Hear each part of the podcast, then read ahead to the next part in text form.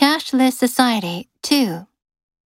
Recently, some prominent economists have suggested countries should move to a cashless society with actions like eliminating the one hundred dollar bill.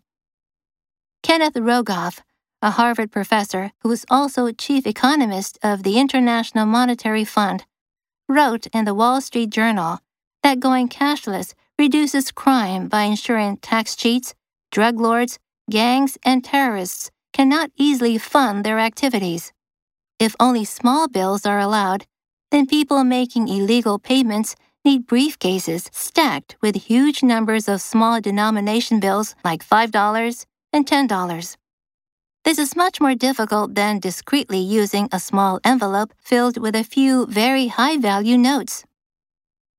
Some countries have eliminated high-value notes to reduce corruption.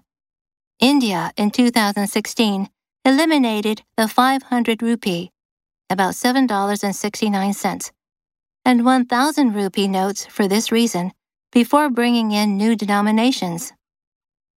Larry Summers, an economist who was also president of Harvard and a Treasury secretary, also argued for eliminating both the one hundred dollar bill and five hundred euro note, about five hundred ninety-two dollars, from circulation.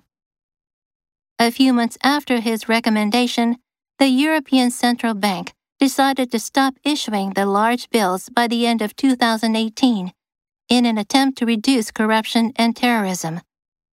The Wall Street Journal reports, however, that there is no move yet to kill off Ben Franklin and his one hundred dollar note. Tax cheat. The government cracked down on tax cheats. Drug lord. This is a crime movie about a drug lord. Stack. The shelves are stacked with many books. Discreetly. He hid his bag discreetly. Note. I gave her a one hundred dollar note. Corruption. I'm fed up with the corruption of politicians. Treasury. Janet Yellen is the seventy-eighth U S Secretary of the Treasury. Circulation.